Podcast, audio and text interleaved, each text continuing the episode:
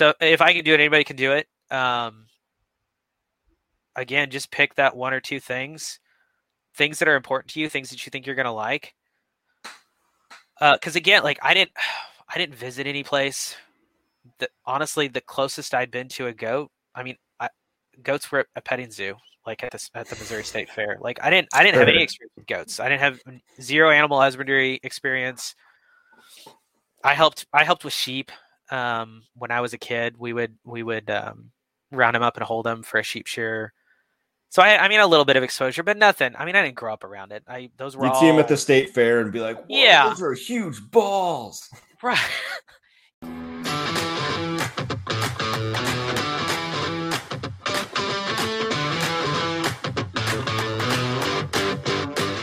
This is the Farm Hop Life podcast. I'm Matt DeRozier. Today, my guest is Josiah Young of Over the Moon near Kansas City, Missouri. Let's find out what got him into growing his own food. How you doing today? Good. How are you? Doing good. Thank you very much. So, I saw a little quote on your Twitter, and I thought that that was interesting. You said, "I'm not an expert in much, but learning by doing." What did you What did you mean by that? I think we can all take a guess, but I'd like to like to hear a little bit more about that. So, I'm much like a lot of people that that kind of get into um, living in the country and doing things. I did not really grow up. I grew up on a little bit of land, um, but I didn't really grow up doing any of these things.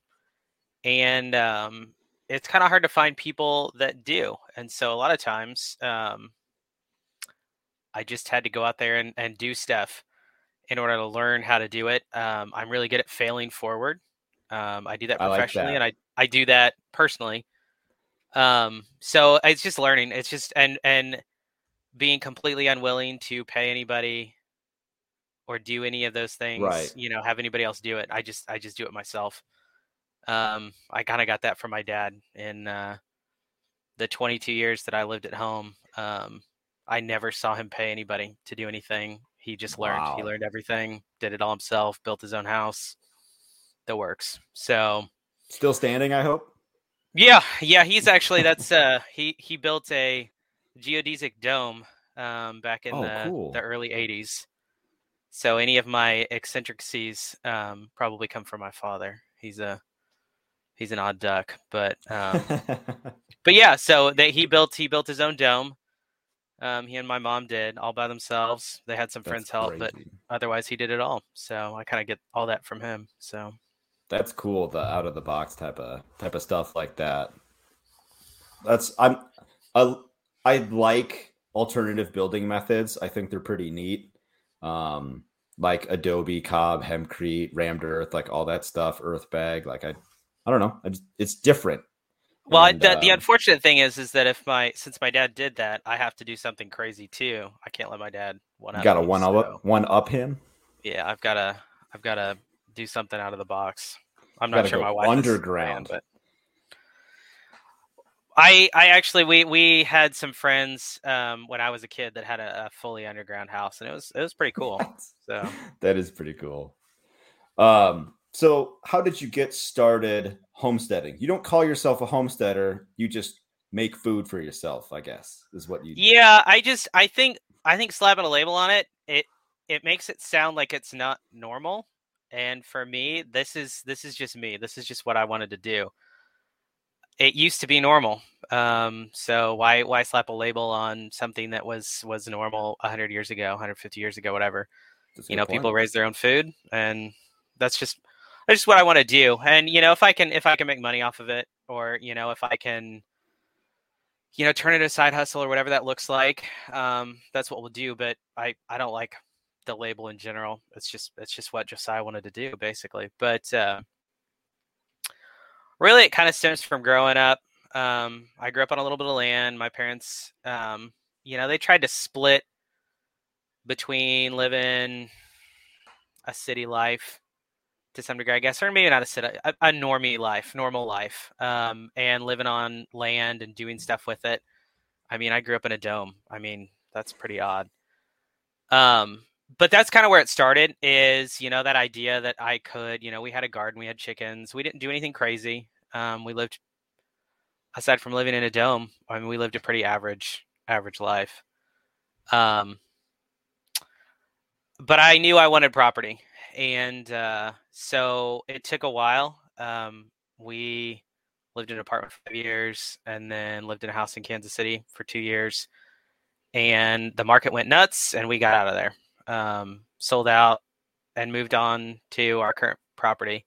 Recently? Um, well, it's been it's been five years. It'll well, it'll be five Okay. years in August.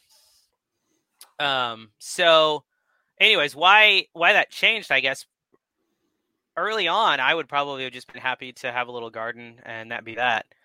Somebody gave me a Joel Salatin book. I don't even remember who it was. Um, and uh, I guess subverted me, converted me, however you want to, however you want to look at that. Right.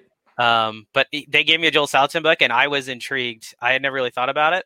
I didn't really care much about. I still don't. I drink Mountain Dew. I'm not particularly. I mean, I'm I'm I'm a pretty normal when it comes to some diet. I mean, you can see the pantry behind me. Um, you know, but it got me intrigued by all that, and um, so I started looking into what I wanted to do while we were still living in that housing in in, uh, in the city. And uh, when we moved up here, I jumped in with both feet. Um, probably too much, to be to be truthful. It was it was a little too much. We we did everything all at once that first year or two. So so yeah, that's let's- that's pretty much the origin story. So let's. I'm gonna I'm gonna go out of order here a little bit. So what did you? So your first year, what did you what did you try to do in that first year? That was a little too much. First year or two. big old garden. We took what what my parents had done, and I said I can do it better than my parents, and I think it was probably three times the size of my parents. Um, on top of that, my wife was well, we we had two two of our kids. I think she was pregnant with the third, the first growing year we had. So that so we moved in the fall, so I had a little bit of time um, to kind of get acquainted acquainted with everything. But we did a huge garden. We bought chickens. We did pigs, and we got our first goats all in that first wow. 365 days. Um, and it was it was a bit nuts. I, I bit off more than I could chew. It was it was, and I was still commuting at the time. So I, we live about an hour north of Kansas City. So I was still driving two hours a day, um, round trip, and it was just, it was too much. And my wife w- was actually working a little bit at the time too. So we would go in together. We would be down in the town for 12, 14 hours with kids. It was it was miserable. It was absolutely miserable. Way too much. But again, learn by doing. I I didn't know I didn't know that that was Failing all it was forward. Yeah. And I mean I did. I did. We learned what we what we could accomplish with all that. We learned how to be more efficient with time. Um, that's Sure. I mean that's what I do with my day job is is work on efficiencies, and so that was something I had to learn. Is like you know I have to be better. I have to be more efficient about it. But Um, do you you have any um like automation set up on your homestead then to like kind of improve infi- uh, efficiencies? That's something that's actually coming kind of this year. Um, previously, we had really lousy internet, Hmm. and um, I I didn't really want to go down the whole networking my stuff or doing any of that stuff if I wasn't going to be able to monitor it when I was gone, and we didn't really have the bandwidth to do it. I'm talking like two or three megabytes down, one up, kind of a. It was bad. I actually worked from home for about a, a year and a half that way. It was pretty miserable. um, but that's something we're looking into this year. Um, we're talking about um, putting some cameras up in the goat barn that we're going to be working on building this year, and um, doing a little bit of that kind of stuff, monitoring, checking temperatures, um, more of that kind of stuff. As far as other other automation, we do have. I have a bunch of alarms um, for freezers for the root cellar, chicken houses, that kind of thing, just to kind of keep an eye on things. I don't necessarily automate any of those things, but I get an alert if the temperatures past a certain point or whatever. Um, thus far, we really haven't. I mean, other than that, I don't know that there'd be a lot of stuff. I go out there and I check on the animals in the morning. So I mean, Right. opening and shutting it's not a huge deal. And I work from home. I if if I was still driving in, I probably would have to automate some more to make make my life and my wife's life a little easier, but Yeah. not currently.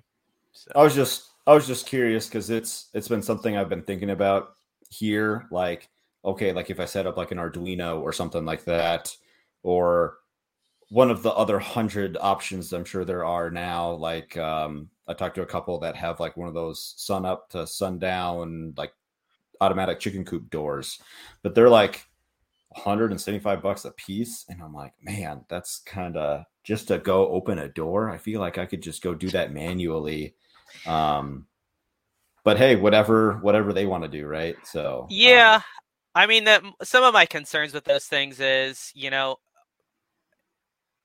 with animals, weird stuff happens, um, and that's I think one of the things.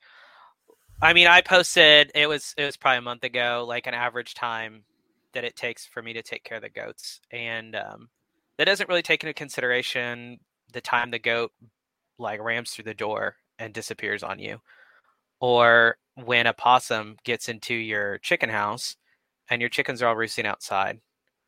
Um, you know, because they're terrified, and the possum's just in there eating eggs. Like, if if the door closes, I don't, I you know, so I'm gonna go check anyway. So I don't know how much that automation would help me. You know, we free range our birds, so some of that I just don't. I mean, I, I wouldn't say that I don't necessarily trust it. I just know, like, we've had enough things go wrong right. I don't know that I would ever trust it. And I'm the kind of guy that I, I'll wake up at two in the morning and wonder if I closed the chicken house. So, you know, my mileage may be a, a little different than someone else's. No, I get it. I mean, um, the automation sounds nice, but you're like, do I really want to run the risk of it failing on me? And then it was like, okay, then was it all worth it? You know, if you have a poor connection to start with, you're kind of like, eh. And then, you know, okay, for some reason, this stopped working. And I thought it was still working. Now, something as simple as like the GFI tripped on the outside of my house and the water froze up for the chickens or whatever. I went out there. I'm like, oh my gosh, like the water's just froze up solid. And so I'm like, I had somewhere to be that morning, scrambling to to get the bucket thawed out and come up with like plan B while that's thawing out. And I'm like, man, is it gonna get above freezing today? I mean, if I put in warm water, it should be good all day. Um, I like, you know, and then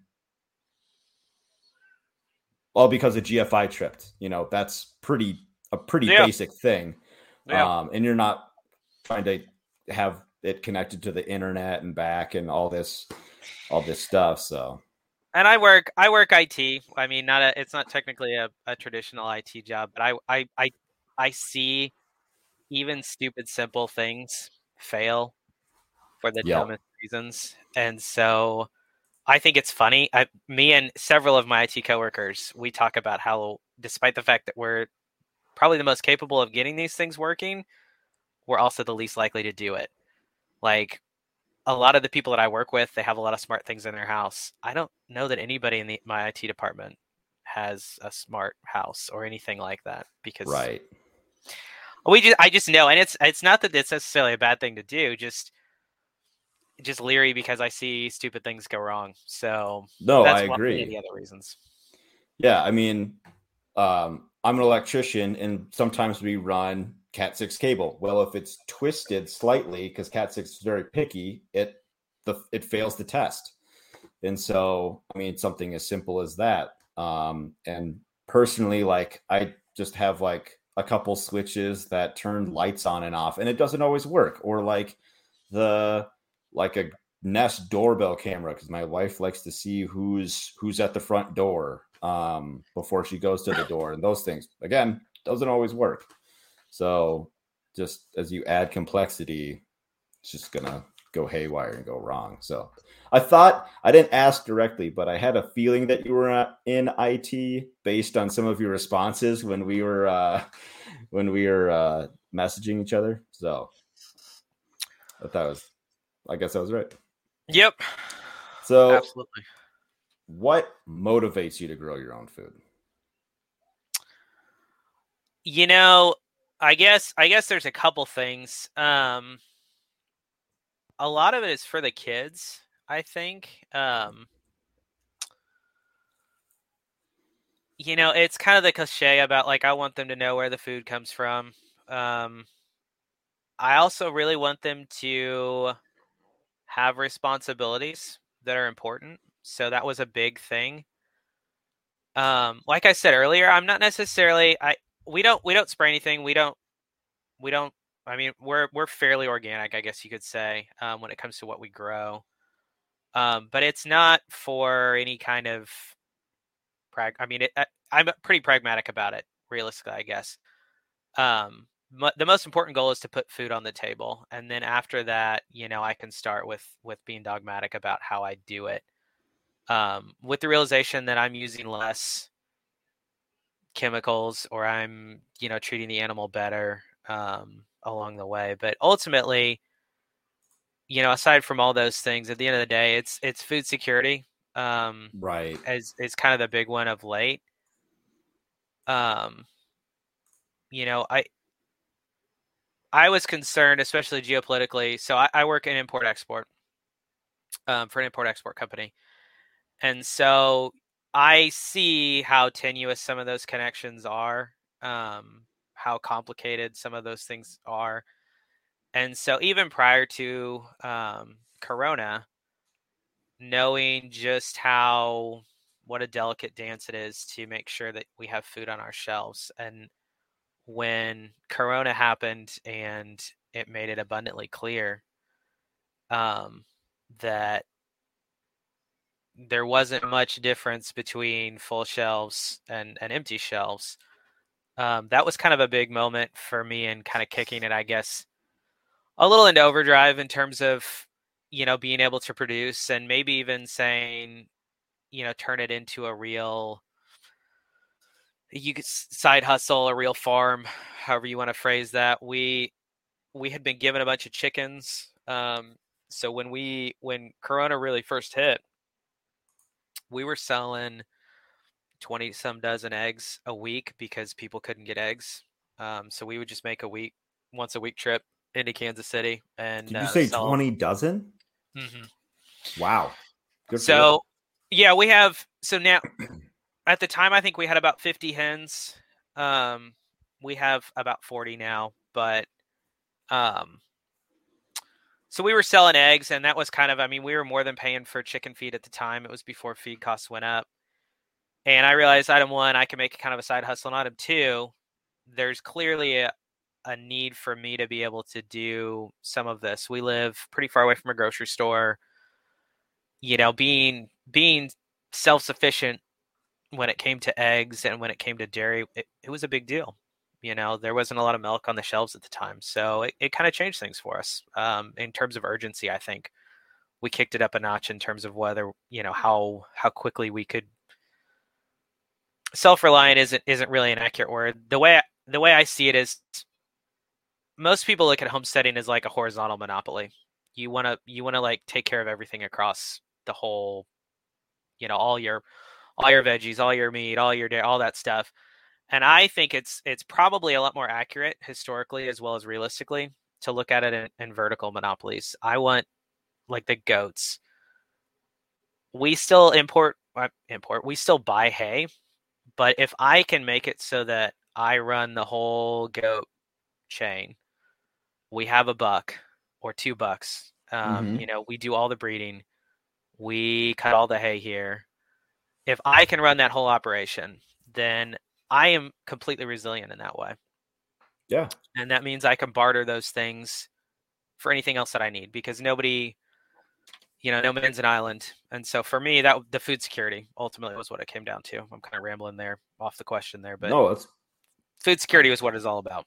So at the end of the day, um, are your goats for meat or for milk? They're they're mostly for milk. Um, we had it was it was another one of my my homesteading mistakes, I guess you could call it. The first year we were here, um, we had a friend of mine. He had a bunch of Boer Kiko goats. Um, he brought I've up. Never heard of that breed before.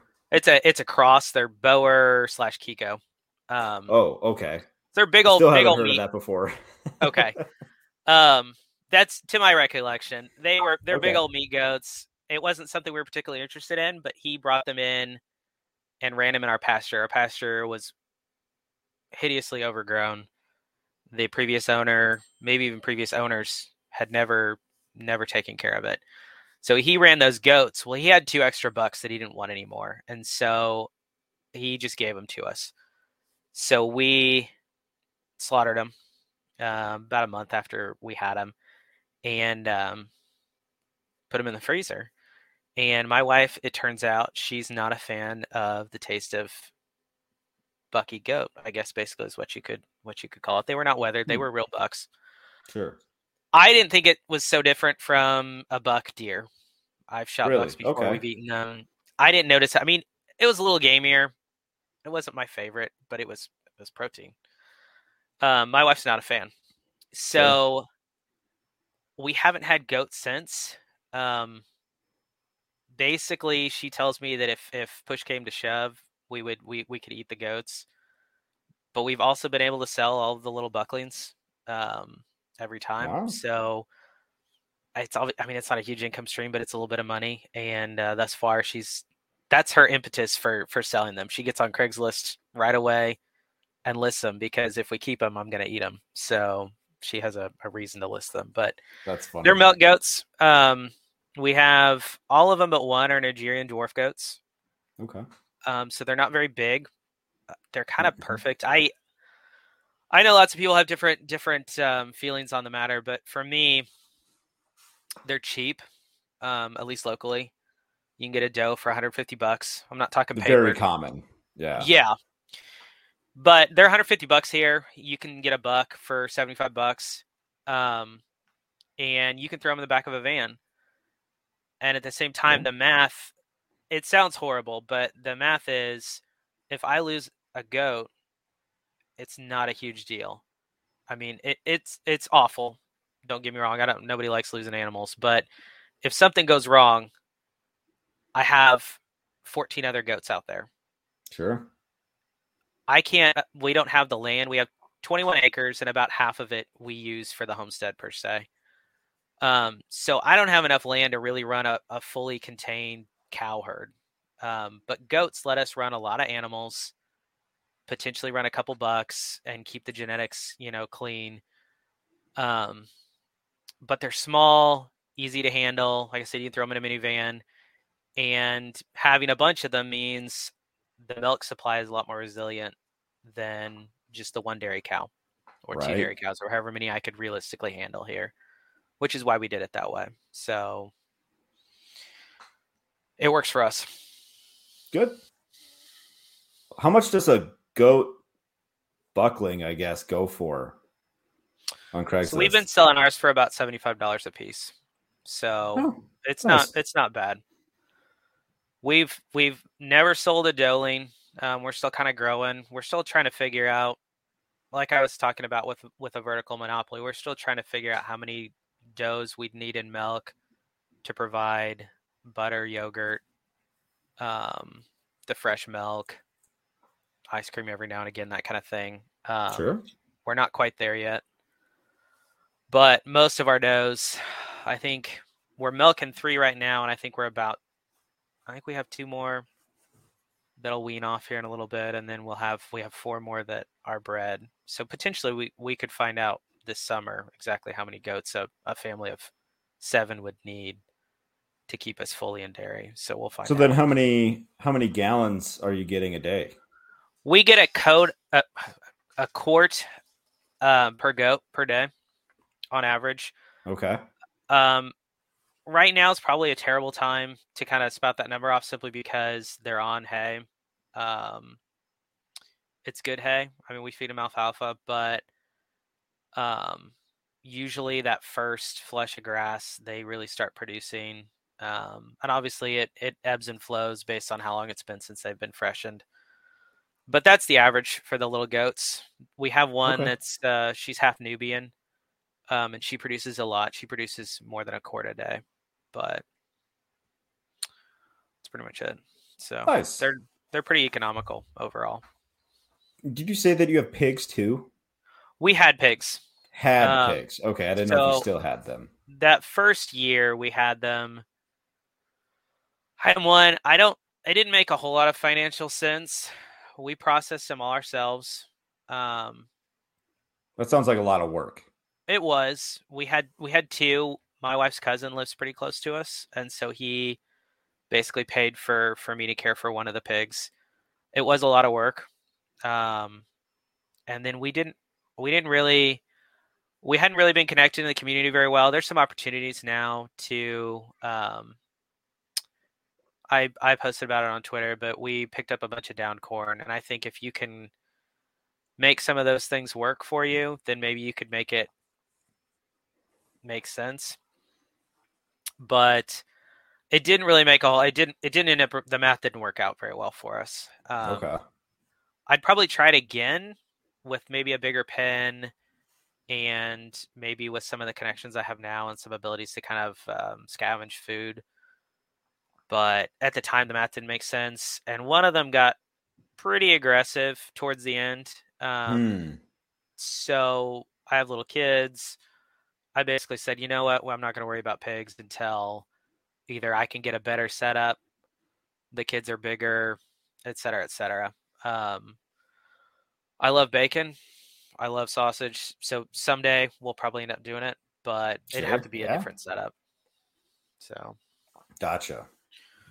So you said that you've got a that you were gifted a Joel Salatin book. Do you remember which one it was? Um, I could probably look. It's uh, one of them was everything I want to do is illegal. I think.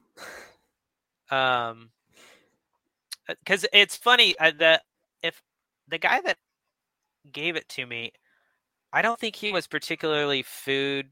I think he was more just a libertarian bent, like he just hated the government intervention. So that's the reason he gave it to me. But I got curious, and I think I picked up a couple more of his books. I, sure. I forget. There's there's two others that I really liked by him. Um, but yeah, I think it was everything I want to do is illegal, or whatever that one's called. So what's funny about that book is like I will when it goes when it get sometimes it like makes its way across like the internet or whatever every now and then and like i always see it just the book title but never the author and i'm like will you at least give credit where credit's due like come on that's kind of a dick move yeah um i agree so so the reason i ask about the books is i was just curious what methods um or techniques practices that you've got uh on your farm like rotational grazing or paddock shifting or something? So we have um I forget how many how many links of um Premier One electric netting that we use for the goats. Um I think it's 300 total feet. But we run that in the yard a lot. Um basically we move it. I hate mowing. It was one of the things when when I moved to the country, I told my wife that I wasn't going to mow. Item one, I don't want to be one of those guys that you know bought five acres and mowed, and that's all he did. Like that just seems silly. Same, um, same. It's stupid. So, I, I'm I'm glad that that's good to hear. So I have a lot more than that. I didn't want to mow 20 acres either, um, but I uh, so I I did not want to mow. So that was one of the reasons we got the electric fencing, and um, so we rotate them through the yard, and then we have two paddocks that we put up with basically scavenged chain link. We had a guy he let let me tear down all of his chain link um, that we put up. That equaled about a half an acre, which worked pretty well. That's pretty um, cool. Until the goat herd basically doubled last year, and so we've been putting in basically acre paddocks, um, and then hopefully as we grow with that and as we put some more in, we'll end up dividing them a little more. I can't really right now because they're not cleared enough. It would be a nightmare to get them a little more subdivided. I'd love to get them into half acre, even quarter acre within those hardwired, you know, permanent fences and kind of rotate them through. Um, but basically, the setup is going to be pretty rotational. Um, we'll have a barn as basically the spoke of the wheel, and then we'll just have paddocks coming off of each you know, in each direction. I think that's pretty sweet. That sounds cool. It, it basically the goal the goal and it goes back to the efficiency thing. I don't mm-hmm. I, I love the idea of intensively rotating, but you I could call it efficiency. Really, it's lazy. I don't I don't want to have to go out there and be moving and juggling things all the time. Uh, maybe when the kids are older, that could be a chore for them. But for now, I I don't want to have to mess with it. So the goal is basically so we're going to build a barn um, in the center of the the pastures and we'll just open a door you know open each gate depending on which which pasture they need to be in and kind of go from there um, so that's that's really it there. I don't like i said i love the ideas. Um, i'd like to put some of them in practice. It's more just we uh, there's there was no infrastructure here when we bought the place so it's all been us building it. So the electric fence has come in handy for that but um, do you have your chickens follow your goats, or do you not need to do that on your property? We basically so when we first, I guess backing up when when I grew up raising chickens, we had a very conventional setup: dinky little run, 10, 15 layers. That was it. Um, when we first moved up here, that's exactly how I did it, and I didn't like it. It was a um, just a standard. I mean, it was a little a cheap little Lowe's shed that the guy had bought prior to us moving up here. So I used that. We had tried a chicken tractor um, while we were living in Kansas City. We were trying at my parents' house still. We tried meat birds in a chicken tractor, and it went horribly wrong. We had a raccoon sneak underneath the tractor oh, side no. and kill half the birds. Um, and then two nights later, after blocking all those holes up and turning it into Alcatraz, it got in again, and um, we went from 50 meat birds to 18. So ultimately, all that to, to be said, I think a lot of times these, I'll call them fancy ideas. They're not really. I'm leery of those fancy ideas because of that experience. I wanted to try something new. I wanted to get the chickens out on grass. I wanted to, I wanted to Joel Salatin it up, man, and mm-hmm. it failed horribly and I'm not saying that's a bad idea. Um, I've seen it work. It's never worked for us. So I hated putting the chickens back in a house. It wasn't fun. But the first year we were here, um, me and my dog, between the two of us, we killed 27 raccoons out of the yard. And they weren't getting to the chickens or anything. There was just that many raccoons here. Wow and that's just the yard. Like I didn't go out of the way to do it. That was just me and the dog would go out there to check on animals right before bed, and there would be raccoons in the yard. So, all that to be said, the first year or two, I thought I had to. I thought that was just how I had to set it up. But basically, we just started free ranging last last year. Basically, when feeds started going up, um, it kind of goes back to the whole, you know, the goat value. If I'm spending ten dollars, twelve dollars a day dumping a bunch of food at these chickens.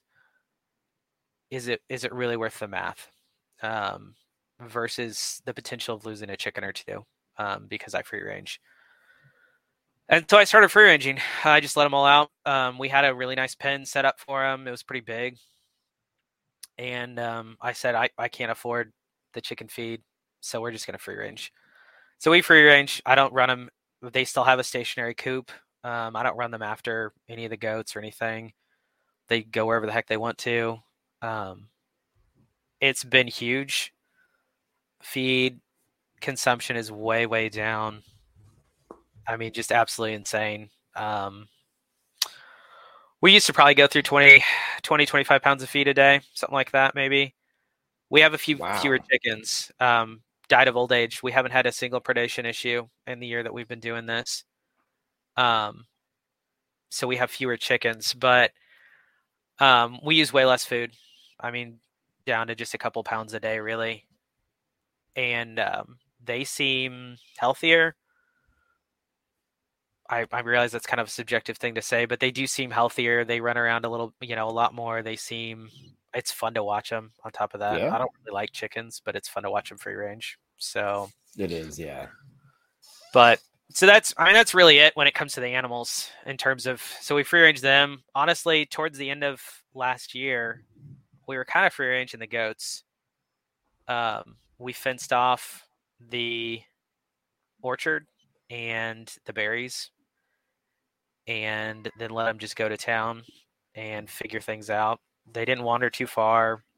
Again, we never had a predation issue, despite the fact we get neighbors' dogs and we ended up not having to feed hay into December, despite the fact that we didn't. Um, I didn't do anything special. I didn't have any winter pasture. I didn't pull a Greg Judy and like leave a bunch of paddocks. You know, I just we just let it let it go, and they scavenged. So we've had some. I mean, a lot of learning. Again, learning by doing. Um, when it comes to that stuff, you know, initially we did things really conventionally, and kind of learning how to get away with doing something in a different way, something that works for us. Um, so that you know that that kind of worked out when it came to the animals. Very nice. So, in your, do you use any of your chickens or um, like goat manure in like building up like compost in your garden or anything? Or yep. So we um, we do basically the I want a deep bedding or whatever for mm-hmm. the chicken house. Um, we don't we don't heat it or anything like that. We just throw a bunch of bedding in through the winter. Um, what zone are you in? Uh, five B, north northwest Missouri. It's um okay. it's five five B. Okay. Um, so we get we get pretty cold. Um, we usually have this winter was really mild, but the chickens have been just fine down to negative twenty five for a couple nights with nothing. Um, so it worked out pretty well. It, it does keep it a little warmer. I don't know how much warmer. I'm sure they'd be happier with a heat lamp, but they survived. So, um, so anyways, we every spring I clean that out, and then we keep it pretty, um, pretty shallow in there. And then the goat manure, we muck the barn out, um, because prior to this year, they spent most winters in the barn. Okay. Um, just in a small little lot. The hay was in there, so it was a little more convenient. Um, this year we put them on one of the little paddocks, most of them, with the exception of one or had uh, babies. Um, so that manure is not going to be quite as easy to use. What uh, hopefully, because goat manure is not as hot. Um, so the mm-hmm. plan is to take that paddock that's basically grazed or beaten to bare dirt. Um, we're going to till it up, till in all that poop, till in all the nutrients we got from the hay and we're going to try some grains. Um, it's about a quarter of an acre. So we're going to put in um, corn and that and try and, well, just, you know, just kind of an experiment. It's a pretty cheap experiment. Corn's cheap. So we're going to plant corn and see what happens, see if it's worth yeah. basically hard, you know, winter paddock, have them beat it down, have them doing a bunch of the work, have all those imported nutrients from the hay, and see if that's enough to get a decent corn crop. Um, you know, enough.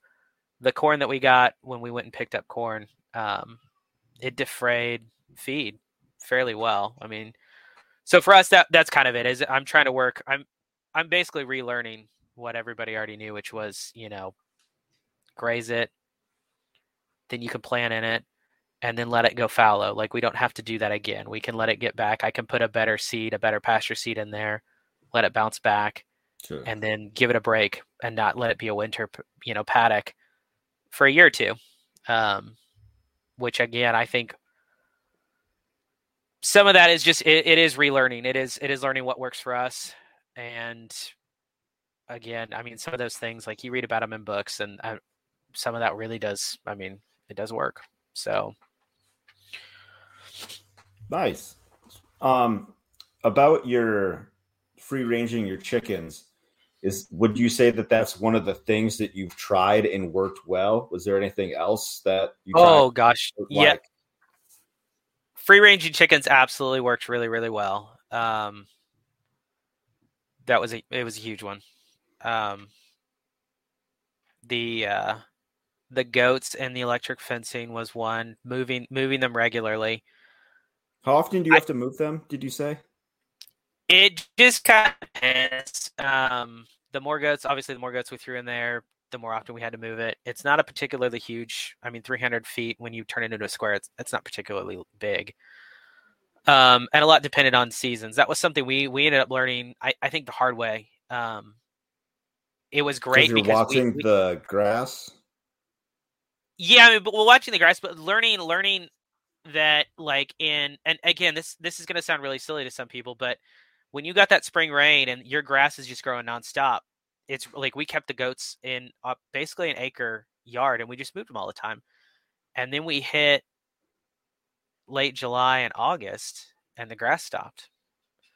And so, of course, like it, it sounds silly to even say that now, but summer, late summer hit, we stopped having a bunch of rain and the grass stopped growing as well.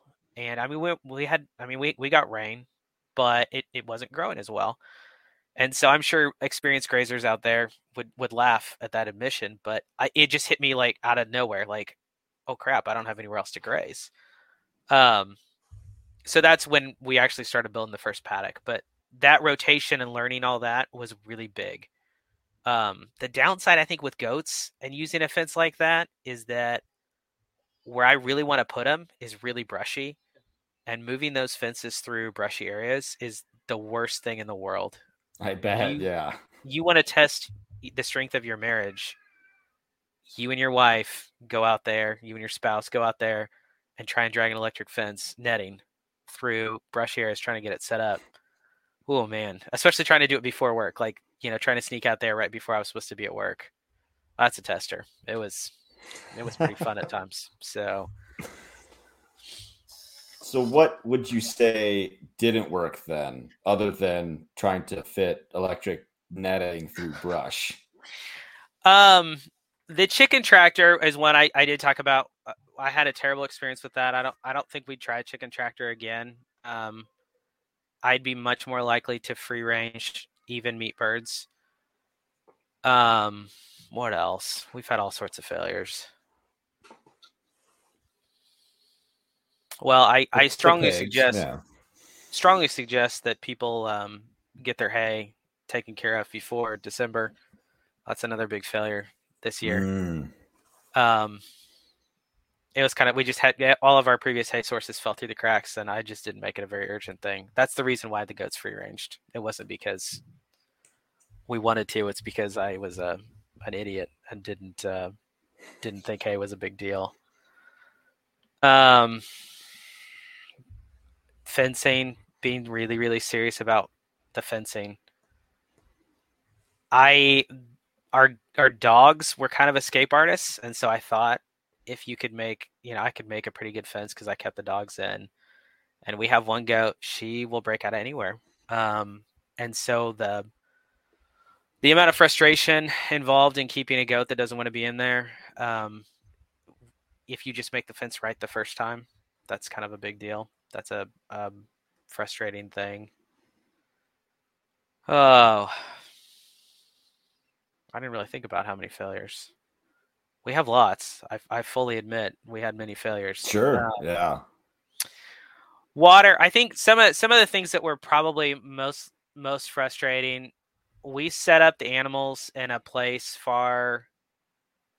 We had existing infrastructure. We have a it's, it's I think a hundred year old barn um, that used to have electricity run to it, and it doesn't anymore. But that's where we decided to set up our animal operation, and so having to deal with carrying water out there and um, having to go manually break up ice. Um, those are like you don't think about that, and it again, it's my laziness. Yeah. But man, it's frustrating. It's I mean I. So I think for as far as things that I learned, it's until you know 100% that that the solution you're doing is going to work for you being very willing to scrap whatever it was whatever grand idea and saying you know what? That didn't work. Let's try something different. We we moved the chicken house three times before i built a permanent one. Um you know the goats we tried them in different spots and then we finally ended up settling on electric fence i think those have been some of the more the bigger ones is Hmm. realizing especially when you watch some of those youtube videos and this is this is a soapbox i get on for a lot of people you watch some of those youtube videos and they have this very they ha- they have their way and it works really well for them and i'm sure it does um, but that doesn't mean it's going to work for me and so really understanding that not being set in a, a certain way because I wouldn't say that they're like tremendous mistakes, but they were things that didn't go well at all. Um, and the cost of them, you know, not being able to keep like not being able to keep a buck um, in his pen, it ended up. I mean, it was just like a, a knock on effects. He ended up breeding goats we didn't want bred, mm. which meant that we had does dropping kids in the middle of winter. So we ended up losing some kids you know, and then I mean, so just on and on and on. Like that made it more difficult, and I had to run. You know, I had to go out in the middle of the night and check on these pregnant does. I mean, just these little things like that. They end up just really exponentially increasing difficulty. And I think, especially for someone like me who doesn't have a whole lot of experience with it, like those things making it making an already difficult experience, an already difficult learning curve, even harder because of one little thing at the start and like trying to find those right to make, to make life easier. So yeah, no, that's that's good to know. Um, good to share like those those failures. Like this is where I've this is where I've failed and and had to learn hard from this or these mistakes. So I mean, I really probably could. I, my wife would probably be a perfect uh, a perfect person to mention um, she tends to remember either the successes and the failures a lot more. But I mean, both. She's just better at remembering successes and failures a little better than me. I tend to try and at least, you know, just today's a new day kind of a thing, both good and bad. But sure. Um, I'm sure she could remind me of a few more um, ridiculous failures that we've had as far as I guess I guess one of them it's it's not necessarily animal related, but we uh we got up here. It's it's a hundred year old farmhouse, and um, there's no no wood burning stove or anything like that when we moved in. And we just kind of assumed that the previous guy really liked money and didn't want to just burn his money in this furnace that he had. That was not the case. We had a ridiculous heating bill the first winter we were up here. Oh no. Um I mean, and we couldn't even keep the house warm. So it was ridiculous heating bill and we couldn't keep the house warm anyways and uh, so yeah, I mean, little stuff like that where you just again assumptions. I mean, just these assumptions about how how something was going to work. So then, what did you do? We ended up so basically we just suffered. We suffered through. I I will tell you right now, we had the summer before, even with an air conditioner, um, we were at about a hundred dollars a month, and then in February, the first winter we were up here, we had a four hundred forty dollar electric bill. Um, so four times, and it was cold still. It was miserably cold that furnace could not keep up and it was like burning. I mean, it would I it would have been cheaper setting dollar bills on fire. So we ended up going with a wood a wood burning stove. I put it in, um, and it's worked much much better. We took out the furnace actually, so we're sole solely wood wood heat in the house now. So that's pretty sweet. It's worked out really well. So, and we Do have, have anything. No, so go ahead. Oh, I just we have a bunch of the property is 13 acres of, of timber and about eight acres of pasture or brush. So not I mean we've gotten given a bunch of wood, so I'll sometimes go to other people's houses and get wood, but I mean we could do it all here, so that's worked out really well. So it's I mean aside from a chainsaw, you know, it's it's free ish. It'll pay for itself. So Yeah. Um so do you do you have anything unique um, that you're you're running on your property or that you're trying to grow or anything like that? I've done tobacco um, three years now. It's unique. So, it's pretty hmm. easy, really. I'm kind of surprised more people don't do it. Um, especially Missouri has really really low tobacco tax, but obviously not every state does.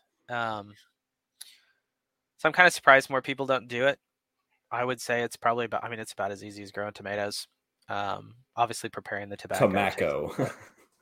but it's really, yeah. I mean, it it really is. It really is about that easy. Obviously, it takes some work, and uh, I've been told I'm not a I'm not a smoker. It was really just for kicks and giggles. I Okay, because I was gonna ask, like, do you smoke it in a pipe or like personal consumption? I don't know. What's roll your Um, cigs? I have smoked I've smoked it in a pipe, but um I wasn't it was more just out of curiosity. It was something I I had read about and I like a cigar every now and again, so I thought, you know what, I'll just I'll just try this. How hard can it be? And it's really not that hard. I'm told it's not great tobacco, so maybe I need to try a different variety. Hmm. Um this was from cigarette smokers. So I liked the pipe smoke that I did. Like I liked that. Sure. Um, but that's something we've tried. Uh, it also keeps away pests growing the tobacco. The insects Okay. don't like it, so it was kind of a kind of a double whammy, I guess you could say. Um, other than that, I I'm not. I mean, that's one of the reasons I I try and shy away from the label of a homesteader or whatever. Anyways, I'm not a particularly unique. I mean, we don't. I don't think we really do anything particularly crazy. Partially by design. Um, you know, I I think especially. I mean, we so we we homeschool our kids. Um, How many kids do you have? so we have five. Wow, good for you. So um we homeschool them. I work a day job, so I if I can learn from somebody else, I learn from somebody else, which means uniqueness isn't necessarily something that I strive for. Um I'd rather someone else learn the lesson for me. Um despite my philosophy of of learning by doing. Um you know, I'll watch YouTube videos and whatnot to learn, right. but um yeah, I don't I mean I don't think we really have tried anything anything crazy really other than the tobacco. I think my daughter wants to grow some peanuts this year. I don't know very many people that grow peanuts like small scale. No, I So I just just SpongeBob. I think I've seen grow grow peanuts. Um so we'll we'll see how that goes. But other than that, like I said, I I it's pretty normal stuff. As far as unique stuff we're probably gonna try, I am so I bought a sawmill um back in December. It, it's finally here. I'm I'm building it. I'm actually short some parts. So that's been a little frustrating. Oh, of course, of course, your Yes. short parts. So It'll be another six months before you get them. Well, they actually it it we were lucky. They're little plastic um, injection mold pieces that the the the um, engine raises and lowers on. Um, they shipped me the wrong size, but it um so I you know I waited eight weeks for it, and then I actually we had um we were sick the week I got it, so it was pretty miserable. And so when I finally get out there, I go through the first, you know, I get the whole bed made, and um, then I discover that we're short pieces. So it was a little frustrating. But we're gonna try building building our own house here. Um, so that's I guess I guess you could say that's unique. So we're gonna I'm gonna do all the work on that. Um, You take kids. lumber from your hopefully place? from the property um i don't know what i don't know what in terms of um lumber and how it works in other states but here in missouri um the big cash crop is walnut black walnut and um cottonwood right now people make pallets out of and surprisingly despite lumber being ridiculously expensive right now um nobody else really uses a whole lot of other wood so my hope is to use some of what we have on our property um, and then other What people. varieties do you have? So we have a lot of oak. Um, it's an oak and hickory. Northwest Missouri's it used to be oak That's savanna. pretty nice. So I have some options, but right now, white oak usually is a cash lumber, but nobody's really buying it right now, from what I understand. Um, at least here Hmm. locally. And there's other options. Um, most people don't use their hickory, um, but hickory's something I can make cabinets and hardwood floors out of. Um, honey locust is actually really comparable to oak in terms Hmm. of strength. It splits a little bit, but so the plan is to is to timber frame. I told you earlier that I couldn't let my father one up me with the dome, so my plan is is a timber frame house. Dude, build. I love timber frame houses. The- I'm kind of taken with them. So Man, it's gorgeous. The joinery, like it's just those those guys that like really really do it. Um, they're just like masters in their craft. Like it's just I don't know, just like ooh, that's kind of cool. a who was it? Northman. You know that YouTube channel at all? I don't think so. I think they're in Latvia. I want to Okay. say they're they're an Eastern European. It's it's a guild of people that basically just do things traditionally. And I think the guy that runs it, he's he's a carpenter. I think it's the guy that runs it. I don't I don't necessarily know all the backstory, and it doesn't help that it's in another another country. But um, he has like a 20 minute video of him making this cabin primarily by hand, um, logging with um, a two man crosscut saw and hauling the wood oh out god. behind a horse and then doing all the joinery. And I was really, really taken by that. My wife would probably have preferred she that I had never seen that video, but I was really taken by that. Um, Building your house will take 10 times longer, but man, when Yes. it's done, it'll be so amazing. yes, and I mean we, you know, it. I guess it's uh, me being cheap too, but we, uh, my the goal is to try and stay out of debt for that build. So the the point of it would be, you know, we get the mill, and then at least the majority of the things we can we can source very locally. Um, you know, keeping consumption down that way, and um, cheaply. So, so that's, the plan there. Cool. I hope so. I hope so. It's kind of a it's kind of a bit of a gamble. Um, you know, learning learning how to timber frame. I mean, the the goat barn that I was talking about. That's going to be kind of the first project. Oh, so kind of get your feet wet in it. Okay, this is how I, I this I like this type of joint or whatever. Yeah, or just I can do this, and uh, you know, with the goats, if the barn falls down, it's you know, at least it wasn't me and my my kids kind of a thing. And the beauty of it, I mean, ultimately, if it turns out to not be something that I like, or it turns out that I don't have nearly as many uses for the mill, you know, it's an asset that can be sold. So it it's not a right. it's I mean, I'm not it's different than if I just spent, you know, that money on on part of the house build. You know, this way it's it's a good that I can sell later. So we'll find out. I'm sure uh, I'm sure I'll post about successes and failures about that. But that's uh that's probably going to be this. seeing it. Yeah, it'll be it'll be fun. It'll be it'll be interesting. So Speaking of plans, what's your plan with the goat herd? You kind of touched on it earlier. Kind of get, build it up a little bit and then sell sell more. I'm assuming. the hope basically we're going to kind of dip our feet into that and see um i've touched upon it on, on some posts but it's about four dollars a quart for goat milk at sprouts in in locally um and that's pasteurized goat milk and so my thought is to just try and find some people um Do you pasteurize or do you just? we we do not we do not. So i i would assume i mean it's legal here in missouri to sell farmer direct um, raw milk so i don't have to i won't be worried about any any kind of legal hurdles. Um, Okay.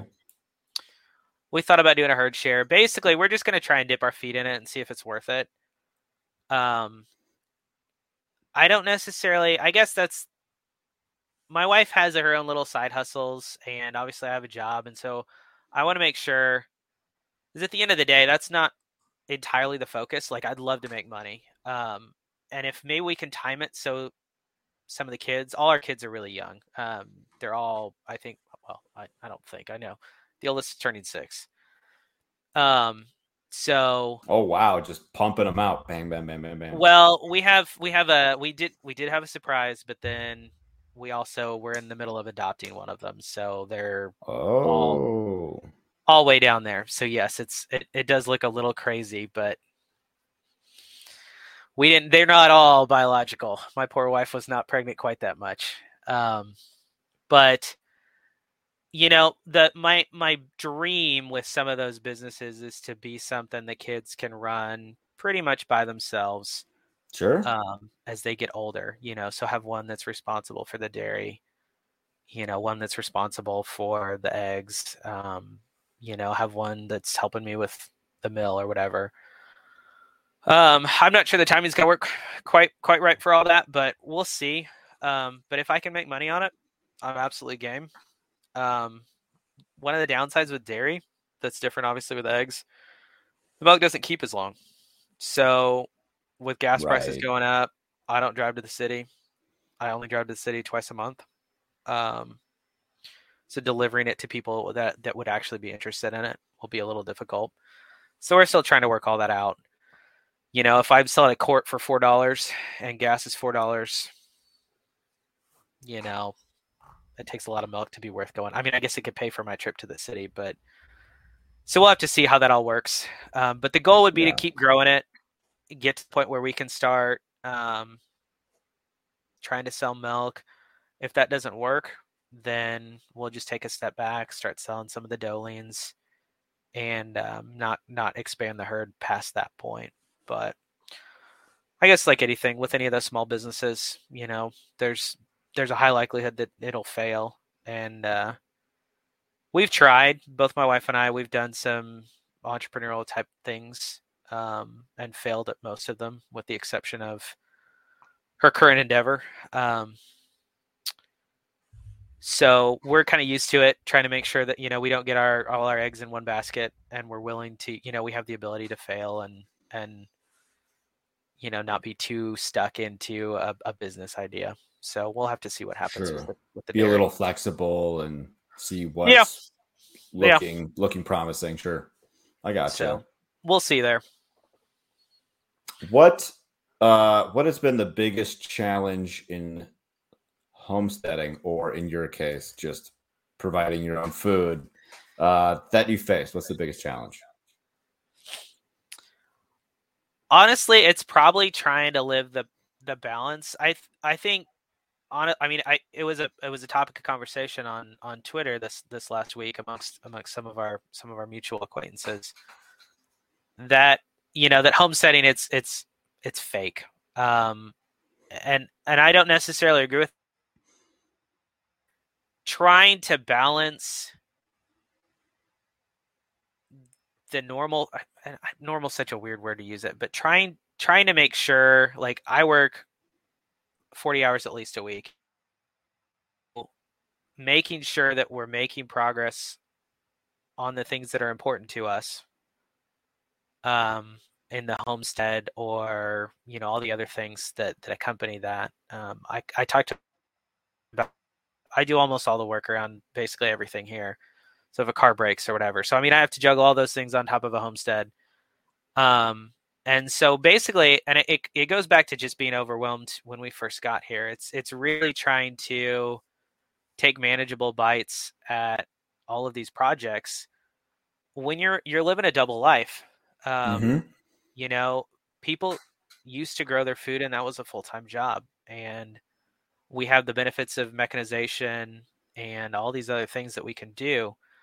But at the end of the day, it still used to be a full time job. And so being reasonable with yourself um, and just saying, you know what, this is this is this is good enough, or this is what we're going to accomplish this year, and it seems silly and it doesn't seem like it's very much, but this is reasonable because that's truly was the hardest part was trying to find that happy balance um, you know, between those two lives kind of a thing. I mean, I, I work IT and then I go out and I, you know, I'm hoeing up a garden patch. Like that dichotomy can be really hard to balance.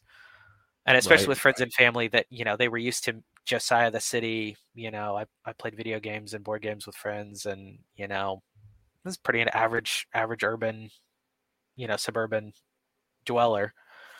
Um, so trying to balance all those things is, is hard. So yeah. I think that's probably the hardest thing about about the li- about how we choose to live is trying to make those balances and and, and making all that work for the family. Right. There's a there's a thing going around uh, on social media right now. It's like people feeling burnt out on doing this, that, and the other thing, and whatever the audio overlay is. It's like just do more things that matter is what the key is. Like, don't try to do everything. Just do more things that matter. So, and I, well, I like that. I like and I think, I mean, to some degree, that's where that whole uh, the whole vertical monopoly versus the horizontal. It's like I could do pigs, I could do cows, I could do all these things, but like, despite the fact that goats are really frustrating um, at times, you know, picking, I like goats, so we're just gonna be, do goats. Does it solve every one of my problems? No, because we still buy bacon. We still buy sausage. Um, does it does it solve problems and and make me happy and and is it fulfilling? And do I feel burnt out? no, that's you know, it's it's a good thing, and it gives me some flexibility, you know, and so very much like what you were saying is you we it picking and choosing the things that really are going to matter to you or the things that are really important and being willing to be flexible about the rest and and not get burnt out. Because we did we absolutely did that first year. Um it was hard. And learning a lot of people quit back. after stuff like that. They're just like yeah no absolutely absolutely. Much. i'm out. Yeah. And it's and it's hard and i mean that's one of the things when when i see anybody post social media or you know i have my wife's had a couple of friends that have kind of started down this road and i'm like listen pick one thing. Mm-hmm. just pick one thing. One thing a year yeah. Do it learn you know if you're really feeling good you can pick two. But don't do three like three's too many. Like just pick two get into it and just get really good at those two things. And then move on to the next thing and add one or two things again. Um because otherwise you'll get overwhelmed and then you'll get to a you'll get to a point where you say you know what this is a good number. This is a good amount for us. This is this is a happy place. You know, this is enough work. This is enough um, commitment. I'm good at this. I like these things. We're gonna stop here. And I think that's a lot more reasonable, especially if you have to live those two lives. You know, if you have to work a, a day job and and do this on the side, right? It's reasonable. Yeah. So then what would you tell people that wanted to get started in farming or homesteading or just providing their own food? You can do it. If I mean, if I can do it, anybody can do it. I think is the big thing. I don't. There's been a lot of people, um, especially friends of my wife, that she was pure city girl, wasn't particularly interested in this stuff until we really got started. Now she's an absolute pro. So, um, item one: if your spouse is really into it or really, you know, that's a that's a that's an important thing. But that that being aside, they they all just automatically assume that this is how I grew up, and um, it's absolutely not. I all of these things are are things I've had to learn. Um, so if I can do it, anybody can do it. Um, again, just pick that one or two things, things that are important to you, things that you think you're gonna like. Uh because uh, again, like I didn't, I didn't visit any place. That honestly, the closest I'd been to a goat I mean, I, goats were at a petting zoo, like at the at the Missouri State Fair. Like I didn't I didn't have any experience with goats. I didn't have zero animal husbandry experience. I helped I helped with sheep um, when I was a kid. We would we would um, round them up and hold them for a sheep shear. So I, I mean, a little bit of exposure, but nothing. I mean, I didn't grow up around it. I those were you'd all... see them at the state fair and be like, "Yeah, those are huge balls." Right you know, it was it was nothing. I mean, those were those were unique enough experiences that I I have I I remember because they were odd. It wasn't a normal thing. Um. So yeah, I didn't have anything, and I didn't even I don't I still don't really know anybody around here that that has goats. I mean, I know I've seen them, but you know, learning it's it's hard because of the time commitment. But animals know what to do and so it's not particularly hard keeping animals. If you can keep a dog, you can keep a goat. Um, milking goats is a little bit of a different story, but if you can keep a dog, you can keep a goat. So none of it's particularly hard. It's not it's not intellectually challenging or anything like that. So I just I just tell people do it. It's not um, there's no big hurdle. If you're willing to do it, if you're willing to put in the work, um, you can figure things out. And especially i mean i wasn't i wasn't on twitter at the time when we first got into it. I was not on any internet sites right. really. There's a lot of opportunities for people to learn on twitter on instagram on youtube um, and how to do these things. Um, so you can leverage that. You can leverage that. You can learn from somebody in a, in a completely different state um, you know that has that can handle your your unique setup. Um, and that's that's really cool, and it's something I didn't really leverage until very recently. But you can, and it's not it's not rocket science. It's it's really not. So what I think I, anybody can do it. Yeah, what I like about the homesteaders and farmers and whoever, they're so willing to help. Um, even just even just this talking almost everyone said yes. Just like, yeah, I'll talk to you. Um, what do you want to talk about? I'm just like, well, just farming, homesteading, growing food, like stuff. And so they're just like they're so willing to share. It's really amazing. It's such a great, great community. Um, yeah, it's just it's very cool. People are people are cool. One of the one of the other things, and truthfully, I mean, a lot depends on where you end up landing. Um, but the community here has been really, really good. Um, obviously, it's a lot more conventional um, ag, but especially when you get to talking to some of those old people, um, they they know how things were done hundred years ago, and that that's, in my opinion, that's kind of the first target point. Is you don't have to do anything crazy. Like try things pretty conventionally. Just just make it conventionally hundred years ago, not conventional now. But like one of the guys, um, when we shelled that corn or when we got that corn, he I was talking to him about it, and he was like, "Yeah, we used to feed. I used to raise pigs just on on corn I would pick up out of fields." Mm. And I was like, "Well, how do you shell it? Because we've just been like twisting it with gloves on." And he described it, and then he ended up wandering back into his barn later that day, and he he found a, a sheller um, that we ended up using. So I would I would say again, like you know, sometimes you might assume that that person doesn't really have a whole lot of experience with it, but um, they, they might have, have tools. Yeah, or they might have tools that you know. I bought that mill, and one of the one of the deacons from our church, um, he was like, "Well, I, I have a mill. It's you'd need like 150 horsepower Cummins because it's a 32 inch, you know, circular saw blade thing. But so I mean, he he grew up doing that though. So like he milled, he milled the old way. Like he, I mean, he that's what he grew up doing. And so it, these things were like I wouldn't have assumed that. I wouldn't have known that. He's a he's a conventional ag farmer. Um, he's a great guy, and and if I wanted to know about conventional ag at all, that, that would be a great source. But in addition to all that, he had a bunch of information that I I would have not assumed he had, and he was willing to talk about it all. You know, yeah. so you those things. I mean, it is kind of a universal thing. People like. I think people don't don't really understand just how much people like helping other people. I mean, what it boils down to. So I I mean, the internet's proof of that. There's random strangers offering advice about all sorts of things that, you know, and a lot of it's good. So Yeah, yeah and it, most of it's also well intentioned too. Yeah. Um, even if it's wrong.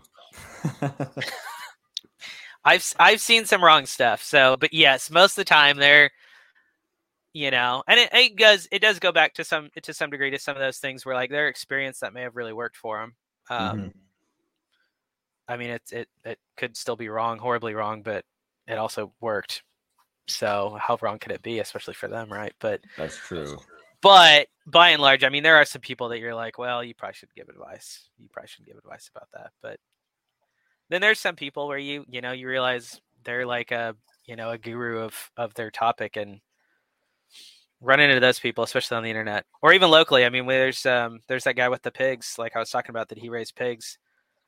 You know, knowing, um, you know, he was talking about all the different little things about raising pigs and all that stuff, and I was like, this is better than watching a YouTube video. I've got Absolutely. this guy that lived it. He raised it. You know, this is awesome. I mean, he. I think he's got to be what eighty something. So he, you know, doing it as a kid in the fifties I mean, he it's a wealth of information because that's that's pretty much that time period, like I was talking about, that conventional ag. You know, those are it's a it's a decent starting goal is is mm-hmm. that time period. So learning from those folks, especially while they're still here, big deal. So, yeah, yeah, absolutely. Well, um, that that does it for all my questions. Do you want to tell people where they can follow you, um, what you've got going on, um, because you are you did you say that you're going to start a website or the so my my wife has an Instagram and I'll end up posting it on Twitter. Um, right okay. now, she um originally it was for kind of all of her side hustles all together, and so this this she'll end up spinning up one just just for farm related stuff. So I'll end up posting that. Okay. Um, and that'd be a good way to see um, the more artsy side of things. You're more likely to find um, something, uh, some practical things from me than than you are anything fun. Um, but so Twitter, um, it's uh, at inventive fifteen is my handle, but Um, you can find me by Josiah Young as well. I'll have uh, links uh, to that as well. Yeah. Okay. But yeah, so we'll end up we'll we'll have an Instagram and a website up um, probably within the year.